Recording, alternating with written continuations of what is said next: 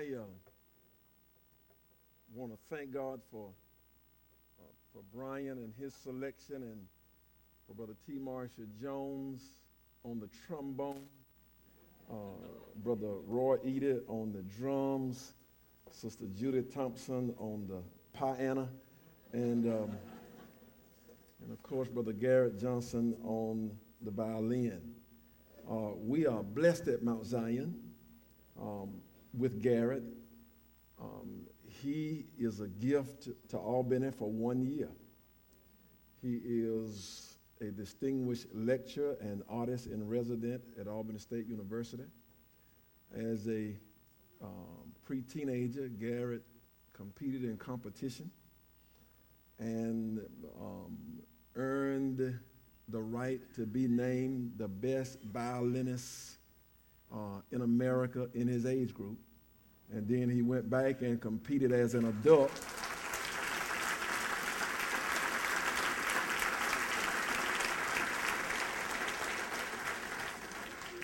And he has literally played all over the world before kings and queens and potentates and princes. And of late, he is a regular at Mount Zion.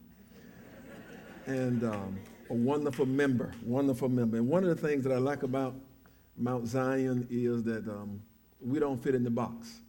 I, I, I, meet people and they say, oh, you're a black church, so they think they know what that means. and then they say, okay, you're a Baptist, and, and then they want to put us in a Baptist box. But we don't fit in either one of those boxes. Uh, we are just uh, available to whatever the Holy Spirit uh, wants to do through us. We have no preconceived notions about how God will work. Uh, we'll just be open in whichever way He goes. And, and so you, you might hear some of anything and everything that God wants to do. Let me say quickly how delighted I am to be here at Refresh again. It's always good to be a part of a great team. Um, I, I, tell the people at Mount Zion and I tell my children that uh, sometimes you are blessed by association. And so you got to be careful about the people you associate with. And I am wonderfully blessed by this association with uh, Michael and Terry and the Sherwood family and these great speakers that I have the privilege to share with um, year after year and really just their friendship and the relationship. And it's just a, a, a joy to be counted in the number. Um, when I was probably 16, my brother gave me uh, one of the greatest joys of my life. I, I, I am not an athlete. You know, I can't jump.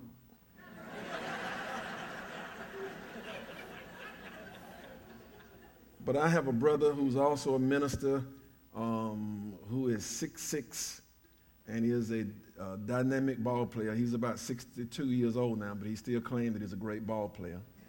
and uh, he played high school, and he still holds the record in, in Cairo uh, for the most points scored in any high school game and the highest average. And he went on to college and had the opportunity to, to play professional ball, and the Lord changed that and called him into ministry. But at 16, I went to visit him in Richmond, Virginia, and he was playing in a summer league with NBA and at that time ABA basketball players. And I went and I was on the sideline watching them, and all of the, the, the fellows you see on television, I saw them. And I saw my brother, they were in a huddle talking, and, and then they broke the huddle and they called me and said, Come on, play with us. And they allowed me to play with them. And the highlight of my life is I drove to the basket on Henry Bibby, and I, I laid the ball up over him. And of course, I know he let me, but but still, I did it. And I came back to Cairo and, and talked about how I got to play with the big boys. And that's how I feel in this conference. I'm, I'm playing with the big boys, and I'm, I'm glad they allowed me to have a layup.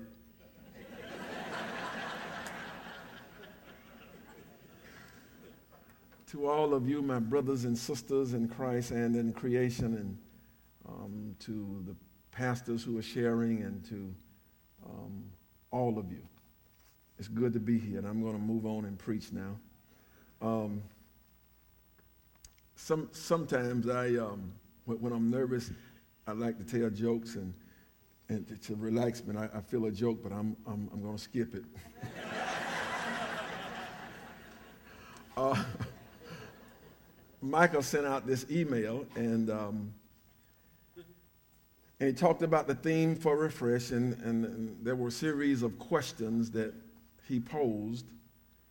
And in the sermons this week that I preach, I want to deal with the questions that he posed. And one of the questions reads like this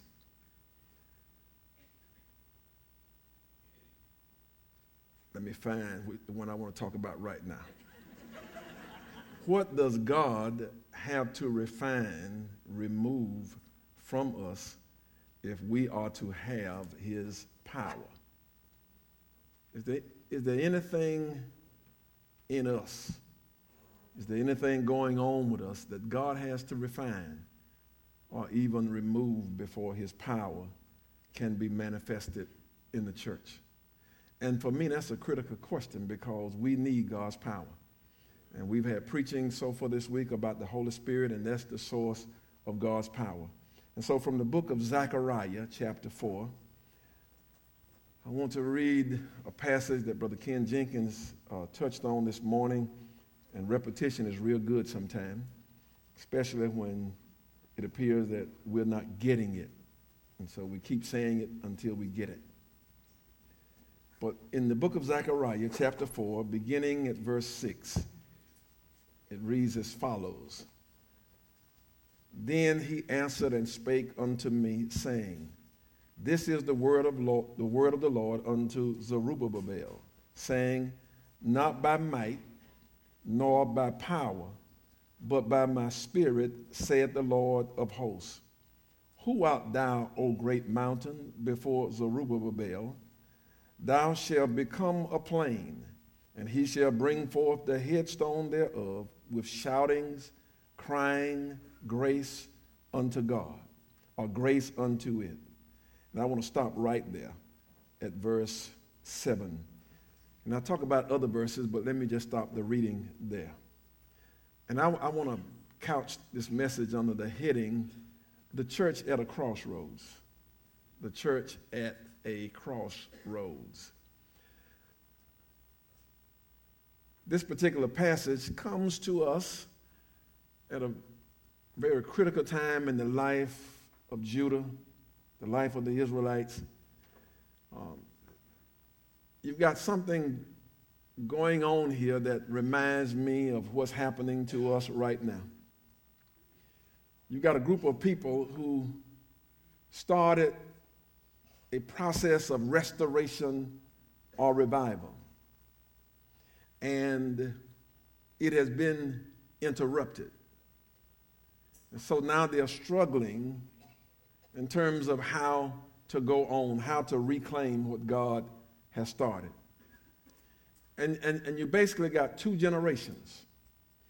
You, you've got a generation of folk who are older, who were a part of that rich history of Israel when they were in the promised land. Some of them saw firsthand the moving of God, and they heard from people who were a part of greater moves of God, and they knew the story. And they were proud of their past. They were proud of the legacy that they had in their relationship with God and what God had done for them and through them. But you also had another group. And this is a group of young folk, a generation who was born in Babylon. And they heard the stories, but they never experienced it firsthand. The stories of how God called their ancestor Abraham and said to him, I want to make me a great nation. And so I, I, I choose you not because you're special or good, but because I want you. I'm going to choose you, and out of you will come a great nation I call it a sanctified nation, a holy nation. I'm going to set you apart and make you different. And out of you will come this great nation that will be my pride and joy. I'm going to bless you and bless those who bless you, and through you, all the people of the world will be blessed.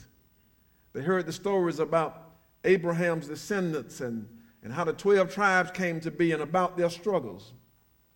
Heard about their slavery in Egypt and how God rescued them, sending Moses uh, as the deliverer to bring them out, and how God provided for them through the wilderness and, and even in their own sin, how they hindered their capacity to come out and enjoy God's blessing, but in spite of their sin, God still brought them into the promised land. These folk heard about the stories of, of how God just opened the way, causing the walls of Jericho to come down and defeating all of their enemies the Amalekites, the Hittites, the Amorites, and every other ite that was in their way. God moved them all out of the way. And how God provided in the land of promise. These stories were legendary. And the characters of those stories, the, the Abrahams, the Isaacs, the Jacobs, the Moseses, the Davids, all of these were like mythical characters that this generation only heard about, but never experienced anything similar to what these great men and women had. And so now, after 70 years of Babylonian captivity, God decides that it's time for them to go back.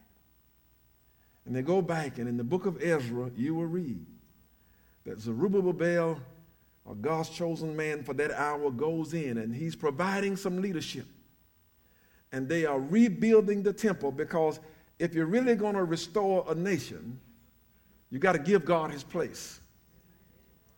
And so there's an altar built, and then they are working on the temple so that once again God would have the centerpiece in the life of the nation.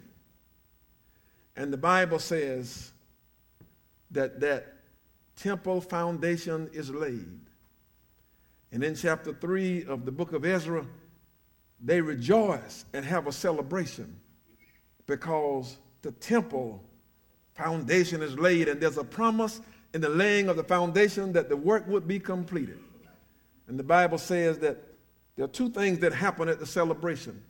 That old crowd is crying because they remember the beauty and the splendor and the glory of the former temple. This new crowd that didn't know anything about the other temple, they're just rejoicing and happy. And the crying and the rejoicing going up together, you can't tell the difference. But then you get to chapter 4 in Ezra, and there is some opposition. And that opposition is so strong that the building of the temple is ceased. They stop working. Apathy sets in, people go on about their business, and the only conversation around there now is what could have been and what used to be. But after several years, depending upon who you read, up to 15 years, God decides it's time for revival.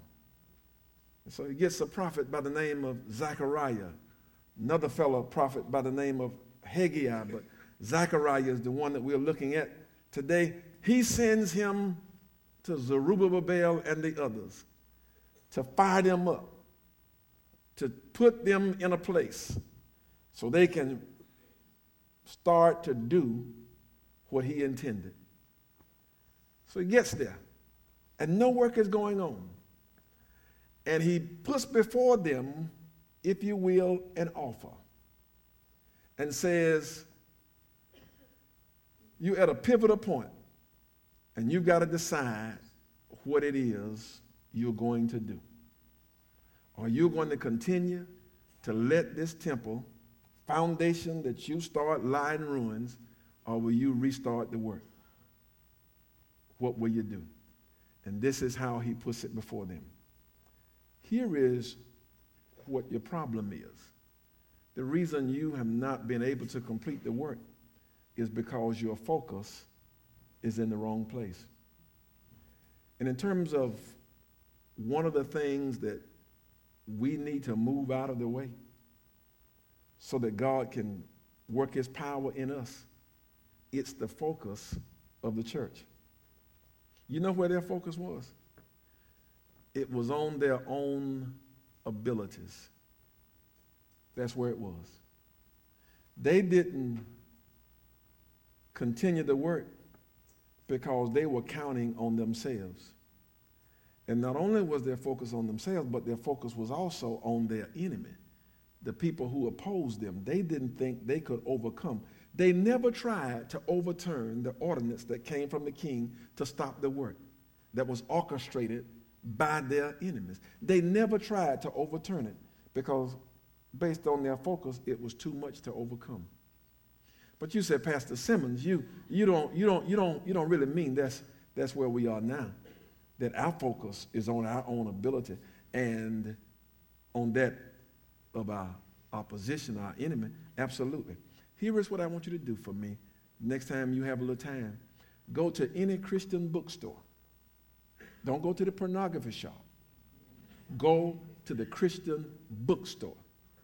And what you will find is a ton of books on methods and processes that have been created by people to grow, to nurture, to operate God's church. And our attention has been turned to the methods, the processes, and all these schemes in the books. And we are relying on something that somebody else put together to run the church. We, we got a lot of copycat churches and preachers. Some preacher who experienced some success, he writes the book, This is how I did it, and then folk go run by it, try to copy it. That was for him. Doesn't mean God got that for me. Pastors sometimes will call Mr. Simmons, I want you to help me. You know, you, you built this church, not just the building, but the people. How do you do that? And they're so shocked because I don't have anything in writing to give them. I don't have a plan. There, there, there is no master plan, but there's a master. And, and, and, my, and my only word, and they look at me like I'm dumb, just trust God. That's it. I don't have a magic formula. What, what, I, I, I don't have a formula. Because our formula is getting God's way. Some of you here may, may recognize this, but um, I'm going to say it anyway because he, he may be somebody's friend in here. But, but there's one, one particular pastor. This is his evangelistic tool um, a visitor comes to church and his people busily gets the visitor's card. And while that person is in church, a group of people jump in their cars and they run to the homes of every visitor. And they put a lovely fruit basket on their doorstep and said, Thank you for coming to our church and give them some other goodies. And that's to entice them to come back. I, I don't believe in buying members. I, I don't believe in, in enticing folk with oranges and grapefruits and apples and, and, and because like that crowd in the wilderness, if they're coming back only because they got full, they got a, a free basket, sooner or later the free goodies will run out and there's going to be a call for some commitment. And what are you going to give them then? You're going to buy them a car next? You're going to make a deposit in their bank account next? There's, there's something called the power of the Holy Spirit that will convince and convict folk through the preaching of the gospel. If I got to get you through a basket, stay where you are. I don't, I don't need that plan. But you know, these, these tricks. And there's, there's one thing about tricks and people if you're getting people with tricks, sooner or later, people get accustomed to that trick and you will need another trick. And pretty soon, you run out of tricks. And, and, and what happens one, one day, just like we saw a moment ago with the sound system, what, what, what if there's a malfunction in your trick? When, when I was a little boy, if we had this tent came to town and the preacher was laying his hand on people, and everybody up there was falling out. And people said, Ooh, when I stood up and he touched me, I felt a shock. Never felt anything like that before. Well, his generator messed around and and this the gospel truth. Up under the little mat where they were standing, they had these little electrodes and they were shocking folks. And all of a sudden he lost his power. So, so, so he told him to come back tomorrow night. And um, so, so, so, so, so what happens when, when the gimmicks are gone? What happens when, when the latest, greatest strategy? And, and, and when you go to the bookstore, look too, you got some books in the sale right now that used to be number one because that little strategy and, and scheme played out. And now there's a new fella on the block who's written a new book And all of those little schemes put the focus on us. Got, got, you know, do you know they got these little classes you could go to and they can, they can tell you how to preach and teach you how to, uh, not, not to preach the gospel, but to preach to appeal to the flesh of people. I don't, I don't want that kind of preaching. At least I tarried too long our attention, God can't operate on us until we start looking out there. There's too much attention given to the world by the church. I mean, um, we come to church, and in our private conversations, we, we give power to the government. The reason we're in this trouble is because of the way the government is, and we just want, and we, and we need some new leaders and new this. And let me tell you something. They don't deserve that kind of attention. We give it to the media. You know, I've heard whole sermons on, on how bad hip hop music is. I'm not wasting my time preaching a sermon about how bad hip hop music is because I've got something that's greater than hip hop. And so, you know, we, we just vilify, vilify, and we give power to these things in our churches. To the pornography industry, whatever out there is bad, we give it more power and more attention than it deserves. And we keep blaming it for the reason we can't have revival, we can't experience the power of God, we can't help our children, we give it too much power. Um, Hugh Hefner is not interfering with any church's capacity to reach the world. Playboy, hustler, and whatever the rest of them are, they're not bothering us. They're not keeping us from doing what we do. Because we are supposed to be stronger than Hugh.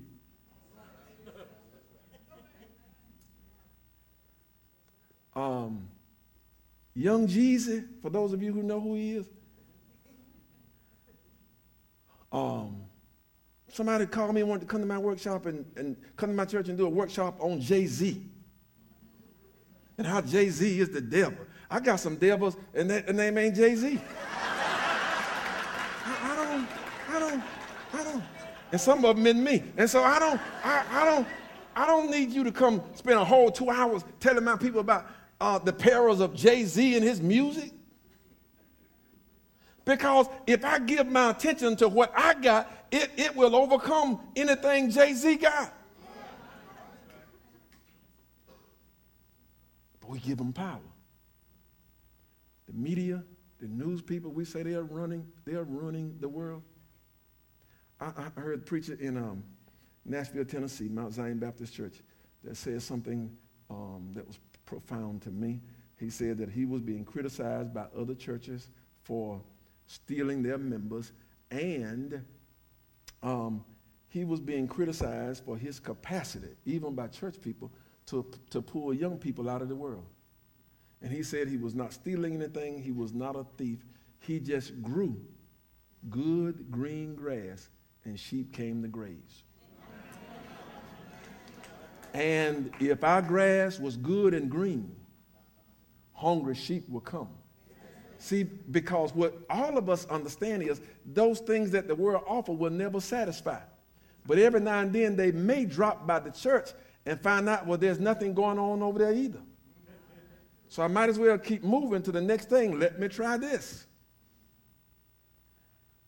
So we need to remove from the church all of this attention and power given to the world and just stop focusing on it.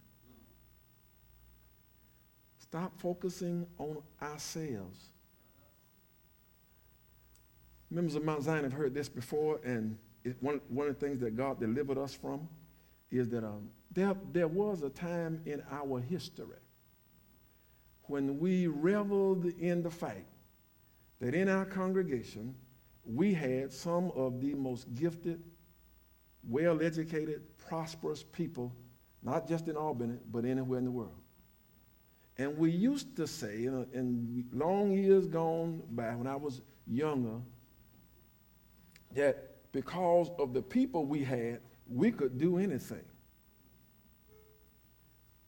But some person called the Holy Spirit convicted us of that. And I, and I hope if that's your position, when you look at the people, the position, the level, level of education, the level of money, that you come to the point too that you realize it's not those people and who they are and what they got that enable you to do what you do for God.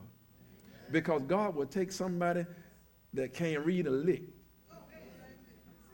that don't have a dollar in the bank, that, um, that, that, that, that can't even spell college, let alone, let alone been to college, that had never been to a seminary, or, or is it a cemetery, whichever it is. Um, God, God will take that person and do more with them and through them than he can with any of us with all our um, alphabets in front of and behind our name. So, what are you relying on? So, all right. So, God uh, says that's where our attention is, and that's what we need to get rid of. And let me just say this, then I'm going to go back to the scripture, give you these three points, and get on back to my seat. I think it, it, it really has to start with preachers and other church leaders. Because you got some obnoxious, proud, arrogant preachers who, um, mm, you know, you know, God, God has, has blessed me, and, and in some instances, what I thought was going to be a blessing turned into a curse. Because there have been some preachers I admired from a distance. You know, they were big boys. They were, you know, they were on television. They were the book writers. They were, you know, all these big wheels. And I, I got a chance to meet them, and I hate I ever did.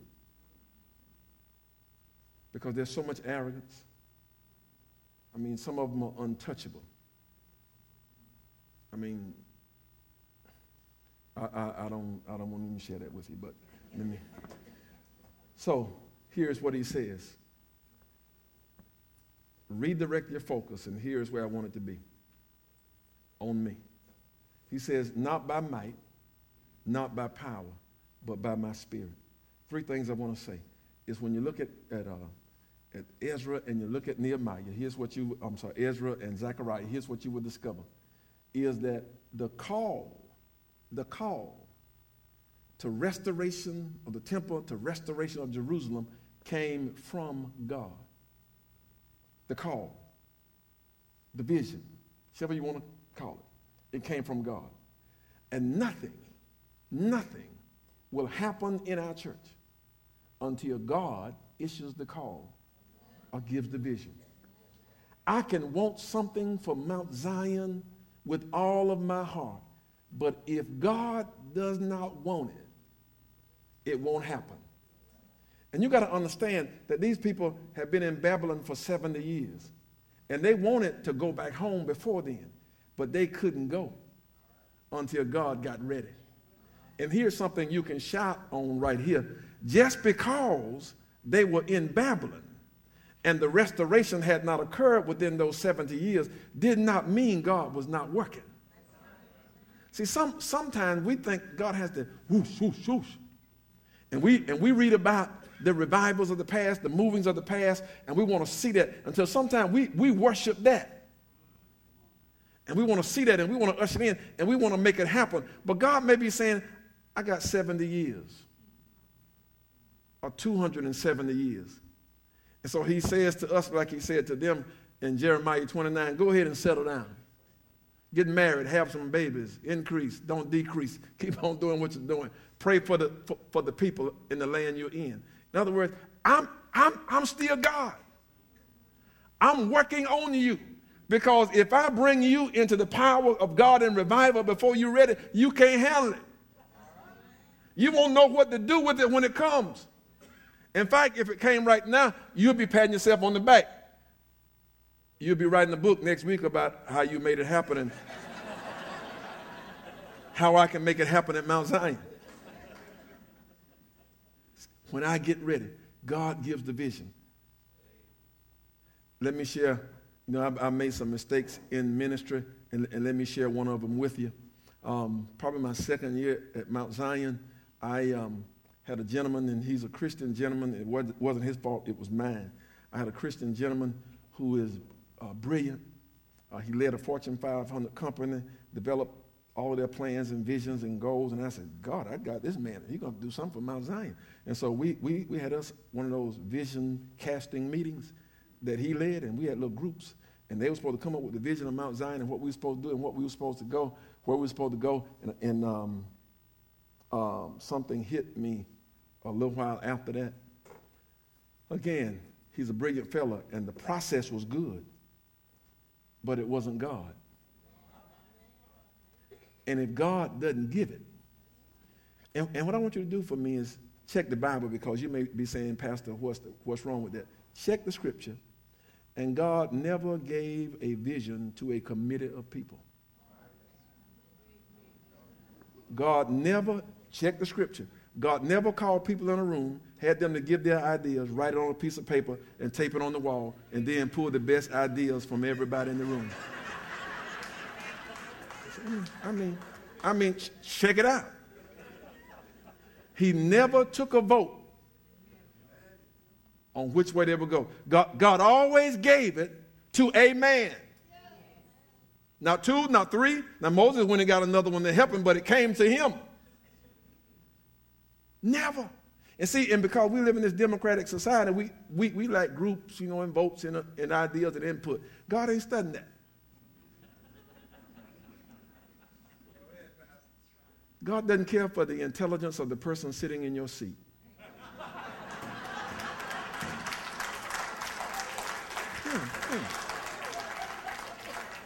I know you're impressed with them, but God is not.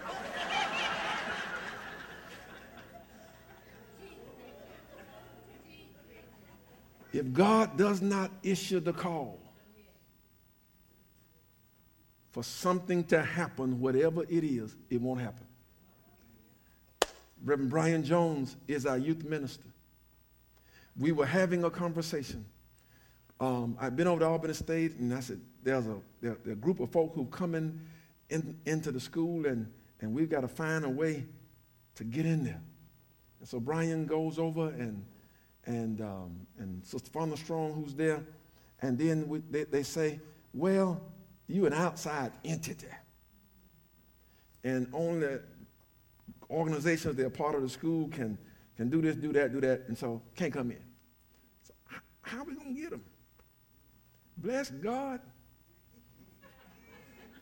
While we trying to figure it out, um, God says to the football coach, bring, take your whole team over to Mount Zion for church. Let, let Pastor Simon pray for them.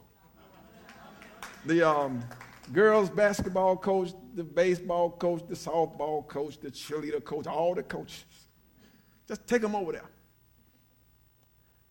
And I preached, and I get through preaching, I thought, Lord, you know, I really, I missed it today. I wish I could go back and get that one.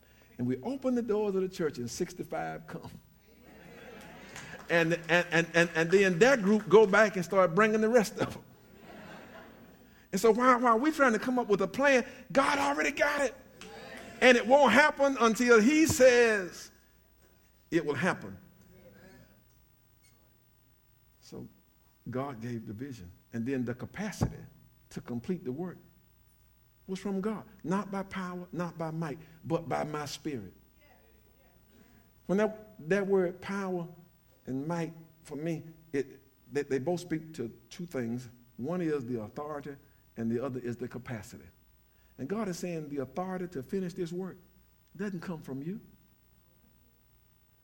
And the power or the capacity to do it is not dependent upon you, but me. I got this. I, I, I really appreciate your partnership, but I, I got this. But you got to trust me to have it. So you're home and scared to do the work, scared to oppose the folk who oppose you. You are measuring your, your capacity, but I really don't need you. And I'm going to fast forward now. My time is just about gone, but, but God said the power comes from me. When you stand up to do whatever you do for God, if you're relying on your power, you operate in the flesh. But if you're relying on the Spirit of God, He has it. This particular passage for me is the Acts 1 8 of the Old Testament. In, in Acts 1 8, he says, I want you to be my witnesses, but he said, I want you to wait on the Holy Ghost. And after that, the Holy Ghost. These are men who had studied at Jesus' feet for three years. They knew way more than we uh, do. But he said, no matter what you know, no matter how long you've been with me, how intimate we were, I don't want you doing a thing for me until after that the Holy Ghost is come upon you. Because that's where the power is. The power is not in that you walk with me. The power is in the Holy Spirit that's in you. The power is not that you got all the notes from the Sermon on the Mount. The power comes from the Holy Spirit that enables you to use what you got in the Sermon of the Mount. That's where it is. And then the last thing, when he uh, started talking about these mountains, and says, you know, he's using this language, uh, oh great mountain, who are you before Zerubbabel? You're going to be made plain. And he's basically saying, though your opposers seem like mountains, I mean, just fierce enemies, opposition, God says, they can't stand before you. And that's what I was trying to tell you a moment ago. We don't have to be afraid of anything that the world has out there against us. I'm not afraid. You know what? There, there, are people who want to take hip hop off the air. They don't even have to take it off the air. As a matter of fact, I, I want it to stay on the air because if they take it off the air, there won't be much room for celebration. But when we defeat them, in spite of all of the exposure that they had, then it gives God more glory. I, I, I see. I want to see pornography industry shut down, not because the government shut them down, but because the church shut them down.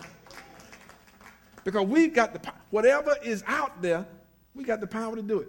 Um, police, the sheriff's back there, and he can tell you they can lock up as many gang members as they want to, and some new ones will pop up. Because you won't eradicate it putting folk in jail. Um, they, they baby kids. They don't die, they multiply. the black folk laughing, y'all, y'all. I'll, I'll explain that to you later on. See, see, they, they don't die. So, and so you, you can lock up folk from now until, and they're going to keep, keep, keep coming back. But I tell you what, the church has what it takes to change that reproduction. We can stick some new DNA in there.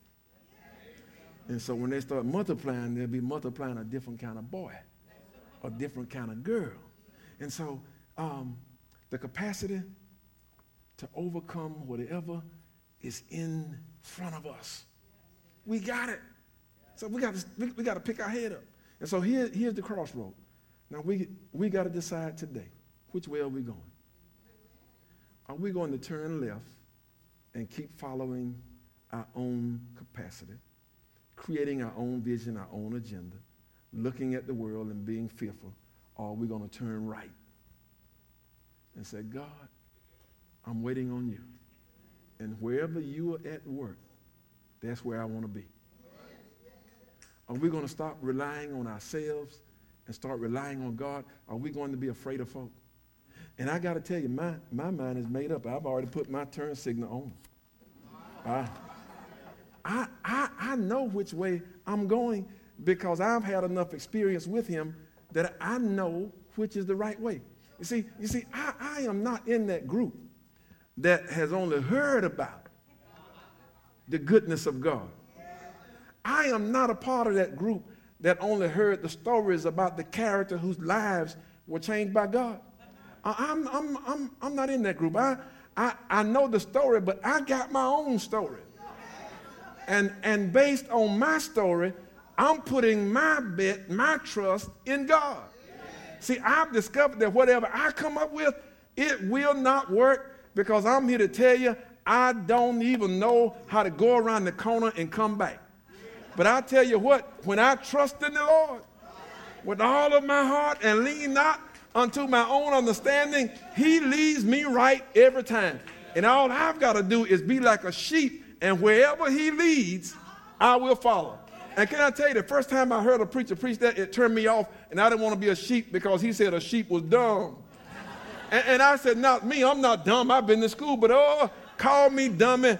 I rode the short bus. I'm going to stay on the short bus. I want to follow him. I got just enough sense to know I don't know how to run my life, but if I follow him, he will show me. I got enough sense to know that I don't have any capacity at all. And so when I get up every morning, I look to the hills from whence cometh my help, and I say, Guide me, O thou great Jehovah, pilgrim in this barren land. I am weak, but thou art mighty. Hold me with your powerful hand. Hold me, don't let me fall. Hold me, don't let me go astray. Hold me, don't let me depend on my own power. But I tell him, you got to give me some power. And some people say they you know, say he's crazy, he's crazy because he's not afraid of anybody, anything. And I am scared. But when I fall back and I hide, when the enemy come, I hide behind Jesus. And it's, and it's not that I'm crazy and not afraid. It's that I'm positioned right. So whatever the enemy comes at me with, they got to come through Jesus in order to get to me. And I've discovered that some stuff he keep away from me. And whatever he lets come into me, he's already decided together he and I got that. And so I don't worry about that. And the last thing I say to you, to the church, if we follow him in his strength, we could turn this town upside down. Albany, Georgia, and the world can be changed if the folk in this room decide we're not depending on ourselves, but we're going to trust God. And no opponent to the work of the church can stop us if God is on our side. Hey,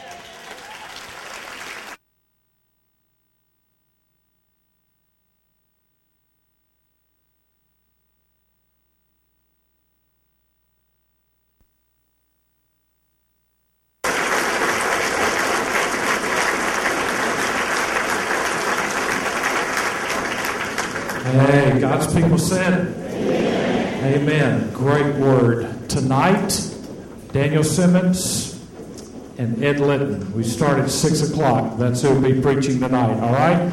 Come, bring your own pew belt because we have theater seats, so you're going to need your own belt to hold you in. All right, God bless you. We'll see you tonight at 6. Supper is at 5 o'clock here. We have supper at 5 to help you in your transition coming from work.